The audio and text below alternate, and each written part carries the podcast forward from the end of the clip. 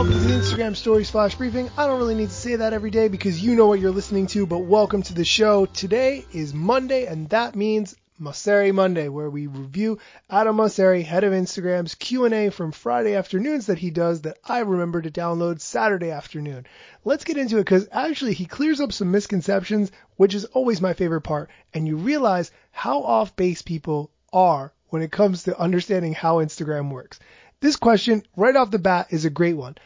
Does having a YouTube link in your bio negatively affect how you appear in search results or how you do in the algorithm? Great question. Here's the answer. Nope, there's no penalty for putting a link in your bio in ranking.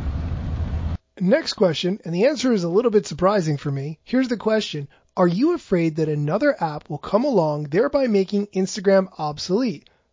I think we have a lot of stiff competition uh, Snapchat, TikTok, YouTube, iMessage.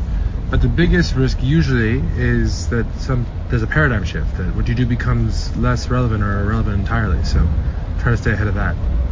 Yeah, I was a little bit shocked that Adam Mosseri views Snapchat as a competitor because they came out with stories in 2016 and have never looked back. So that I thought was really insightful. But he's 100% right. And that's why um, Instagram has always been focused on reinventing itself every six months to keep adding features. At some point, we may be really over stories and just completely not interested in that. And it's interesting that they're always preparing for something like that to happen.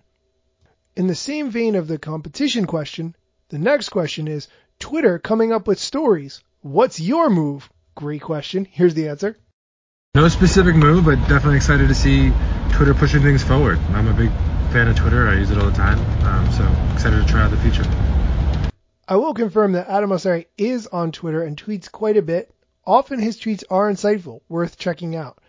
The next question is How is Instagram dealing with the coronavirus and the spreading of misinformation? Here's the answer. We're currently focused on making sure our people are safe, making sure that the community has access to good information, that we take uh, misinformation about the virus off the platform, but also looking for more things we can do, collaborate with researchers, uh, raise awareness, etc. So more to come.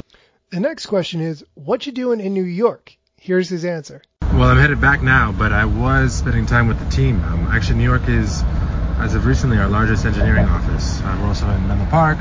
San Francisco, Tokyo, London, Singapore, all over the world, but this is our biggest office.